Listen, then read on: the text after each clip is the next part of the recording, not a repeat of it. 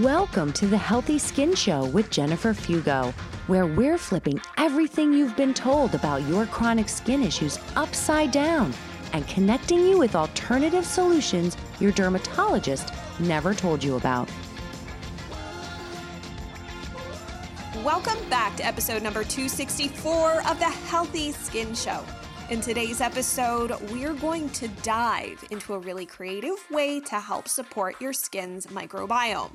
I've never talked about this topic before, nor the science behind it, so I figured I'd bring back one of your favorite guests, namely Dr. Peter Lio, to help explain this.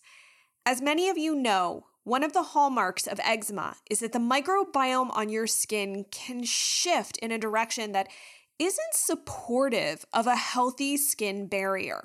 These microbes that should be in balance become dysbiotic, which can play into flares that mess up your quality of life because of being very uncomfortable with very uncomfortable symptoms, as well as your ability to get restful sleep at night. And if you're someone who has been struggling with recurrent infections on your skin, this is a prime example of dysbiosis of your skin's microbiome. That's why I'm so excited for today's episode because this mind blowing technology called endolysins that Dr. Lio is going to break down for us can be used proactively to support a better balanced skin microbiome. For those of you who may not be familiar with him, Dr. Peter Lio is an empathetic dermatologist in the Chicago area who has joined me for some of the most listened to episodes here on the Healthy Skin Show. He's a clinical assistant professor of dermatology and pediatrics at Northwestern University, having received his training at Harvard Medical School.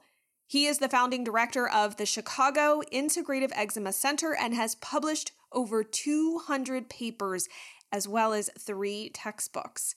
Now, today's episode is sponsored by Gladskin, which makes a topical cream that I think you should know about called Eczema Cream with Micreobalance. And it's highly relevant to what we're going to talk about today. I became aware of Gladskin several years ago when community members started sharing their personal stories of how Gladskin's eczema cream had helped their eczema flares and symptoms.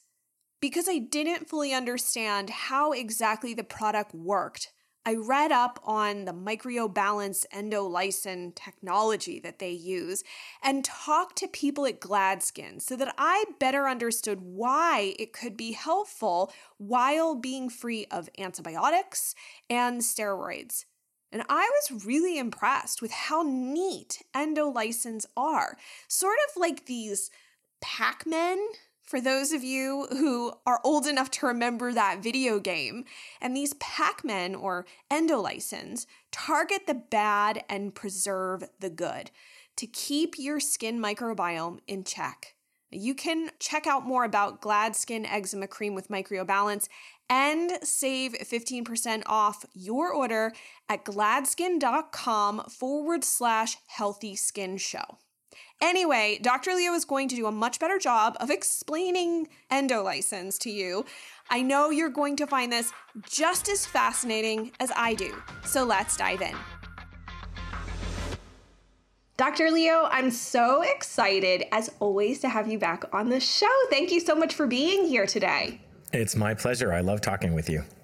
So, we were going to talk a little bit today about the skin microbiome. This is one of my favorite topics. And as many of the listeners know, scientists are just beginning to understand what a major role it plays in skin health. And so, I was wondering if you could paint a picture for us of what a healthy skin microbiome versus the skin microbiome of um, a person with eczema looks like and how it differs.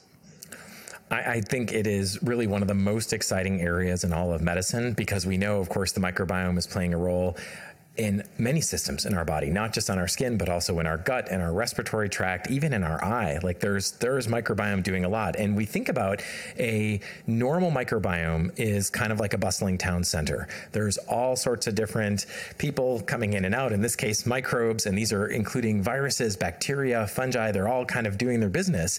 And what's remarkable is that you really can measure this with this diversity index. You can actually see that when it's healthy, it's diverse, which is kind of amazing uh, when things start to fall apart. And this is fascinating, of course, in eczema or atopic dermatitis, which is where I focus, but we also know in other disease states, this starts to fall apart. And one of the first things you see is that diversity index starts to plummet, that certain strains of bacteria, certain types actually become dominant and that diversity is lost. And what happens is these opportunists, you know, they sort of then see this, this opportunity to pounce and they can overgrow and continue this vicious cycle of not only throwing the microbiome out of whack, but also producing a number of factors, toxins really, that can actually lead to inflammation, more barrier damage, and even infection.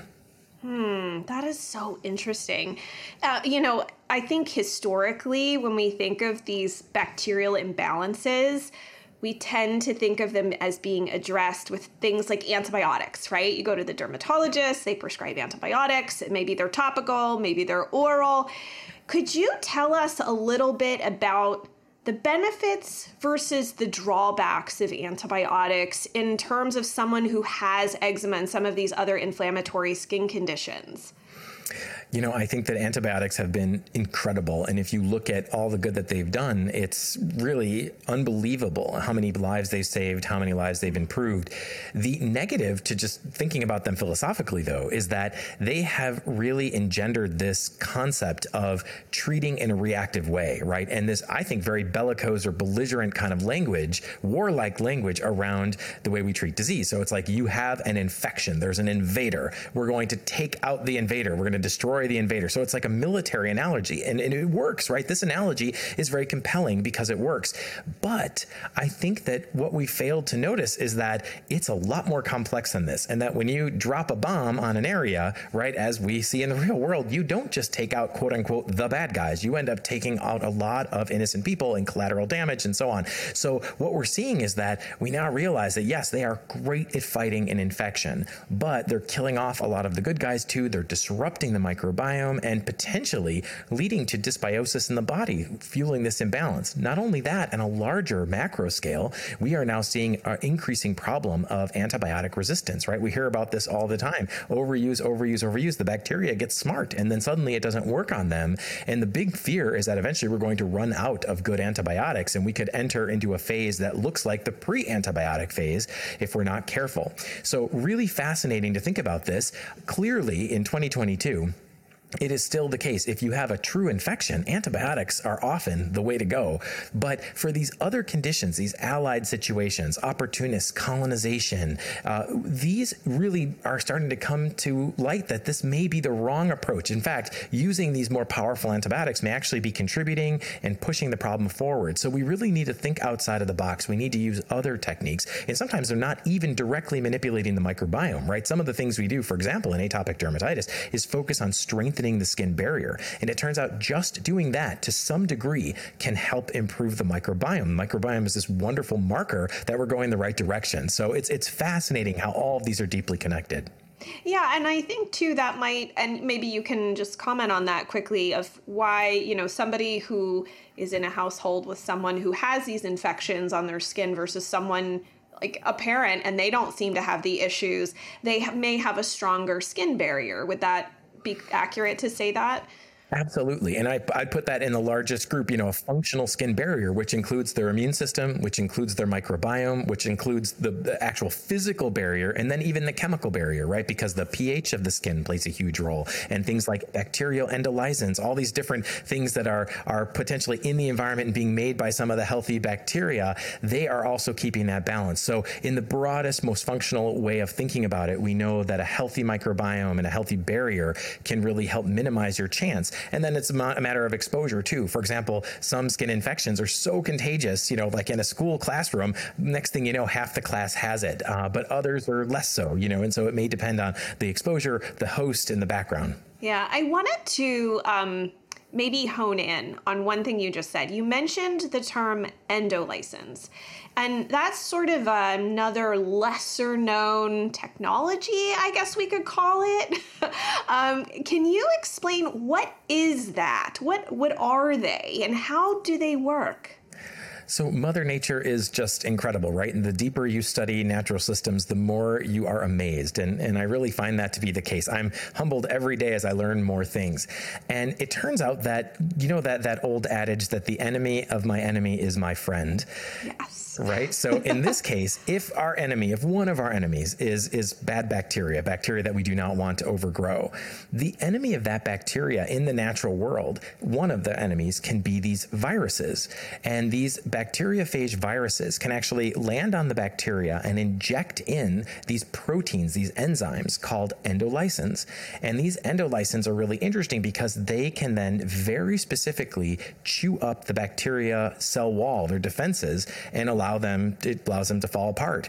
So they're almost like a targeted missile, a targeted attack on these things that, in particular, the ones we don't want. They're really interesting, and they're playing a role in natural systems. They're out there, and presumably they've been out there in some form or another for millions or maybe billions of years. You know, I mean, these are the beginnings of life. These kind of interactions have been around as far as we can know. So what's remarkable is now even though they're kind of part of the natural system and frankly part of our microbiome, I mean, this is happening to some degree on human systems and, and living systems. Uh, they've been evolving this whole time. But what's interesting is that they can be selected and harnessed to help us rebalance, in theory, somebody that has an overabundance of a particular type of bacteria, which is really fascinating. But now, you know, as I understand it, they can be synthesized because they're relatively simple little proteins, so they're nothing too complex. So these were, we learned the trick from the virus, right? But there's no viruses now involved. We've basically, basically learned how to make it from them, and then it is synthesized, and then in the product is it's just the actual endolysin itself. So for, for me, my journey into this was I was reading a paper about them a number of years ago, and I'm sitting there saying, wait a minute, why haven't we all heard about this? Why is this not being talked about? This is really, really interesting. And that's when I started diving deep and kind of falling down the rabbit hole of bacterial endolysins. That's so neat that we were able to learn, like to see this in nature and learn from it and be able to, in a sense, I guess, mimic it, so to speak, without needing that other piece. So that way you can actually harness what I guess is now a technology because you can use it within all different fields. So they make these byproducts that are called endolysins. They sound very maybe potent, powerful. it's really, really cool. So. How come they're not utilized more? Why aren't they a bigger deal? Yeah, I think it's it's that's the key question. Now now we're asking the right questions. Why aren't they? And I think we're seeing them being used more and more. So people have understood that not only are they extremely targeted towards particular bacteria, and, and as I understand it, you can get different ones for different bacteria. So you can actually find there's bacteriophages that make them. And then what's also remarkable is that because it is happening out there regularly, it seems like it has very minimal impact on other bacteria and other parts of the system. So it's it's one of like these very selective tools. As I understand it, they are being used in areas like food industry because they can sort of help get rid of an abundance of bacteria on food surfaces, again, without using a harsh chemical or a toxic thing because they break down relatively quickly then and they're, they, they're not going to hurt good you know good cells or good bacteria because they're so targeted. So this is really amazing and i think honestly i think we're at the very beginning of this science and my guess is if they're going to deliver as we're expecting them to i think we're going to see these increasingly part of the discussion for many many issues in health and disease Wow, that is so neat. So, being that you're here, let's talk about how this might be used in, say, like dermatology, because that's your area of expertise. Um, can you tell us is it is this something that you could use with patients and and just the general population, or is this not something that's involved in chronic skin issues? Yes, there are several studies out that I think really do suggest there is some very convincing evidence that it may help with not only the bacterial balance on the skin, but also with atopic dermatitis. So we can actually see some of the studies are studied in patients with eczema or atopic dermatitis. And I think there is pretty convincing evidence of clinical helpfulness of these products. Now, right now, there's only one of them that's available in the United States that uses this endolysin science, and that's Gladskin product. Uh, what's really interesting is they call this kind of proprietary ingredient the Micreobalance. That's their patented endolysin that they've studied. It's actually an over the counter product, which is also really interesting. You know, you might think this is a prescription type product, but because it's really just supporting the skin, uh, I think it, it can actually pass muster as a, a topical over the counter agent. And it's in a really nice base, a nice moisturizing base that's very, very nice. Yeah, I will say that the first time I ever heard of Gladskin was just online. I was sharing different information as I do on Instagram, and a number of people had said, Hey, have you ever tried Gladskin? And I was like, No. So I went to look it up and thought it was so neat, but I didn't have eczema at that point in time. So it's been really interesting to hear feedback from clients who've tried it and people online and how they found it actually to be helpful, which is which is so cool that we get to dig into like how how does what makes this type of thing work you know is this is really really cool so you use gladskin in your practice I definitely do. You know, I've given it to a lot of patients over the past several years, uh, all the way down to infants through adults. And wow. what's been really nice is that the way I kind of spin it is I say, listen, this is a moisturizer, okay, but it's a moisturizer that really has this ingredient, this Micreobalance, that can help us keep the microbiome in good shape and help restore it if it's out of shape. So I love it in particular for people that are prone to getting kind of cuts and fissures and open areas. And we know that's a, that's a ripe area to get bacterial overgrowth because the barrier is so damaged. So I really find that it can be a useful adjunct. Now, just to be very clear, I would not use this for a true infection. If someone had an infection, this is not approved for that. It's not, that's not what it's for. So if they had an infection, we'd want to evaluate that and treat that appropriately typically with an antibiotic, but it's for those patients maybe who've had a few infections. And I say, why don't we try to get this on board? Because maybe by helping to restore and keep that microbiome strong, we will not have any uh, or have fewer going forward. And again, I don't know that because even the studies have been a little bit shorter term, but that's my hope. And that's the way I, I kind of explain it to the patients. And I think most of my patients are really excited about it because it's pretty safe, it's very gentle. Uh, again, it's over the counter, so that takes some of the stigma of a quote unquote drug. And I think people are very excited about it. Hmm. And so you, I, I love that you were like, babies can use this. So it's okay for any age group. Is that correct? I just want to make sure for moms that they are hearing this correctly because I get asked a lot about like, is this okay for my, I don't know, two month old? And I'm like, I don't really know. I don't work with young children. So this this is okay for a really yes, young child. Yes, I think if really for any age, you know, in general, especially for babies, I do always recommend talking with a healthcare practitioner that you trust and know to work through it. My sense is this is definitely not for everybody, right? Again, we probably, if you just needed a moisturizer, you probably don't necessarily need to jump to this product. But for those patients that want or need to help restore that microbiome, I do think that this would be a wonderful product for them, or for patients who just really are tuned into that. If they say, this is something I really want to focus on, I think this can be something they can use very nicely nicely. And I believe that there is actually a, a version of this, right? That is meant for more babies. Yes, the the baby's branded one actually they remove the oat because there is some discussion around you know putting foods on our skin and the connection between allergy and some people really do have an oat allergy. So this is an even simpler kind of an even cleaner preparation for the babies, which I love. That is awesome. So I wanted to ask a real quick question and just about, you know, people ask me like really basic questions and they might think like, well, this has a certain thing in it.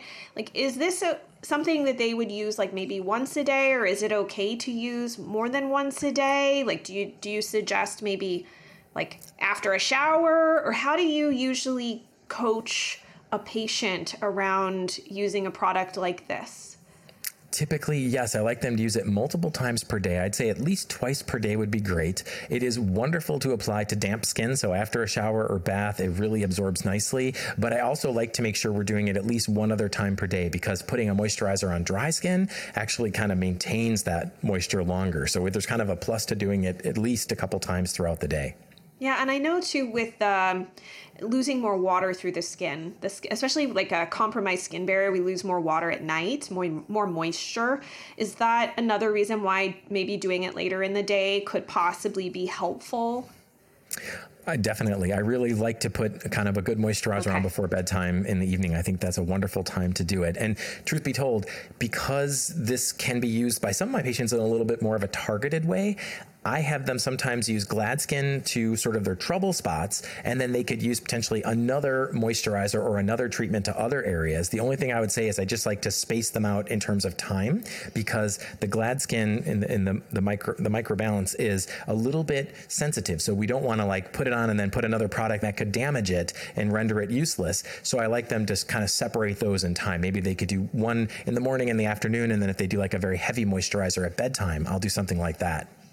And what about somebody who might have like folliculitis? With it, is that okay to to maybe try and test this out for for someone who's struggling with that? You know, yeah, I'd say, uh, you know, my clinical gut here is if they really have an infection, you know, folliculitis right. infection, I probably would want to treat it first properly with, you know, again, if it's localized, we might use a topical antibacterial agent. If it's more widespread, I might put them on an oral, but certainly as an adjunct for sure, you know, as a secondary thing. And then especially for somebody who gets recurrent folliculitis in between, I might say, listen, why don't we try? And I have, I've said, you know, I have some people, if they shave their legs, they get folliculitis all the time and we're using all these different antibiotics. And I say, why don't we try this after you shave? I'd like you to use this and definitely at night, you know, with that sort of thing and see if it prevents. And I've had a couple of patients tell me since they've been using it, knock on wood, they haven't had folliculitis like they wow. used to. So for a real infection, I wouldn't say this is enough. Right. You know, I want to make sure people get appropriate treatment, but to help to help along with it as an adjunctive or as a preventative, I think it is absolutely worth trying. Is it going to work for everybody? I don't know if it'll work for everybody. I think it's worth a try though for patients because it's so gentle. And what about on the face? Are you able to use it on the i know some some products you you know they don't it works on the body it might be too heavy for the face. Is it okay to to use in on the face or even maybe around the eye area I do think pretty safe around face and eye area. It's a very lightweight cream. It feels good. It's cosmetically elegant. In general, my patients have not told me that it has caused stinging or burning, so I'm quite comfortable with it, even in very sensitive areas. I always tell my patients, though, especially real sensitive skin patients, I say try a small area first for a few days. Make sure your skin likes it. You know, the worst case is somebody says, oh, I'll try it and smears it all over their eyelids. And then if they don't like the feeling, then they're sort of stuck with this feeling for a while. So I like to try a test area first with any new product that I use. Okay. And I'm sure we're going to have people, because we do, we know a lot of people listen to this uh, show and they are on some sort of treatment for eczema. And so, depending where somebody is on their journey, if say they're, you know, in treatment for some sort of issue, especially like they're in the middle of an eczema treatment, can they use this alongside the other treatments that are pretty commonly prescribed by a dermatologist?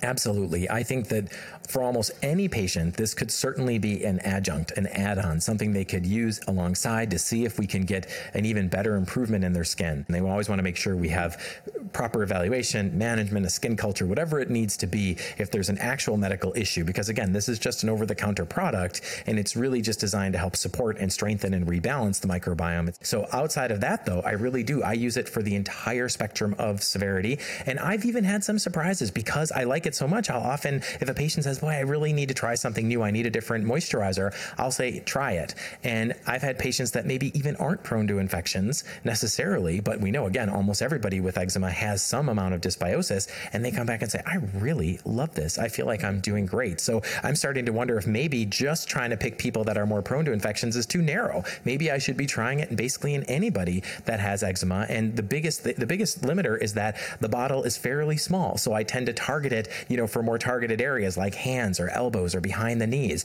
And maybe one day we'll see, we'll have a, a larger format of it that we could say, this is going to be your whole body moisturizer, uh, which would be amazing for some patients for sure. Yeah. And do you have any particular I, I, love your stories because you always, every time you come on the show, you share a clinical pearl or some experience that you've had in your clinic with a patient. Can you think of anything off the top of your head that um, where you've recommended Gladskin or someone came in and said, "Hey, I tried this particular product and it really like helped me in some way," that maybe you could share with listeners? Absolutely. I, I recently had a nurse um, who works in a pediatric hospital, and she has had really bad hand dermatitis, hand eczema. We've done patch testing. We've done she's done tons of topical steroids, and she's kind of tired of using them because she's actually getting the skin is getting damaged, it's getting thin, and so she gets lots of cuts and fissures. And she's had a hand infection, which is such a big deal that we actually had to have the hand surgeon have a look, and it was a big it was a big to do. She was hospitalized. Wow. So these cuts and figure, fissures can get infected in a deep way, and if you get a bad infection in your hand, it's serious. So I switched her over to Gladskin as her main hand moisturizer during the day. And what's really nice about it is that it's very lightweight. So the other problem is I usually pick heavier, greasy things, but a lot of patients don't want to do it during the day. If you have to put on gloves or hand, you know, shake someone's hand or touch a patient, you can't be covered in grease, you know, or wax. So this is really lightweight. And since she has done that, I will say she has been delighted. Uh, she has not had any infections and really minimal cracks and fissures. So I feel like, again, this is that beautiful part about a good moisturizer, strengthening the barrier, keeping the microbiome balanced, and it's really made a change in her life, which we're celebrating. You know, for, for an over the counter product to do that, I think is really a big deal, especially for somebody who's tried a lot of prescription things without great success. Yes, and as many listeners who struggle with hand eczema, myself included in the past, I can very much relate to her experience. It's awful to go through that. And so if there was I mean, this was years and years ago, long before where we are now. If I had had something that I could have tried like this that would have potentially helped, I would have done it in a heartbeat. So, um, with that being said, is there anything else, like before, as we're wrapping up, that maybe listeners might be, it might help round out our conversation um, that you could add? I just think that the microbiome, and in particular the skin microbiome, is really the next frontier in medicine. People are going to be learning about it, talking about it. There are all these studies underway right now trying to understand it better. And I'm really excited about Gladskin's work in this space. I think they're being bold. You know, they're trying something totally new and entering in as really the only one of its kind right now. So it's kind of exciting to have a totally new class when patients say, What is this like? And it's like, nah, nothing. It's really a totally new thing, right? This is something really new and exciting. So I'm excited to see where this all all goes. And I think that this is the first step on a very exciting journey. Oh, well, thank you so much, Dr. Lio. As always, it's a pleasure to have you here.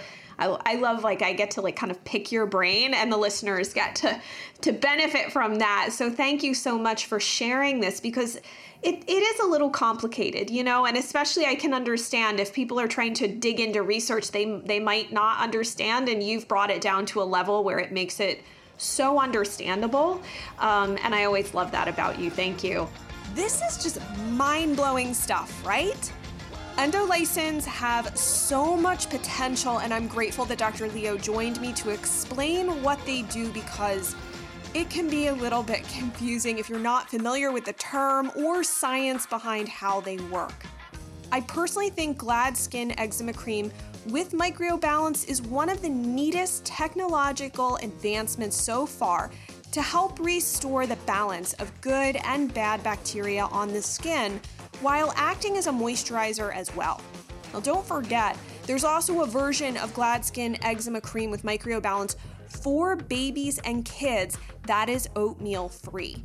Now, as I said before, if you go to gladskin.com forward slash healthy skin show, You'll find loads of information on the products as well as get 15% off automatically on your order.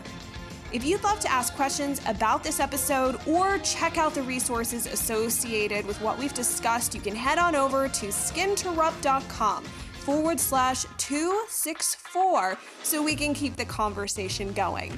And I'd love it if you share this episode with other eczema warriors who want to understand the science behind how endolysins and Gladskin works, just like I did. Plus, you'll be sharing a great opportunity to get a discount as well. Before you head off for your day, take a moment to rate and review the Healthy Skin Show podcast if you're listening on an app, and then hit the subscribe button so you never miss a weekly dose of new research, inspiration, alternative strategies, and creative tips to help you rebuild healthy skin and then let's connect over on Instagram. I'm at Jennifer Fugo. Thanks so much for joining me, and I look forward to digging deeper with you in the next episode.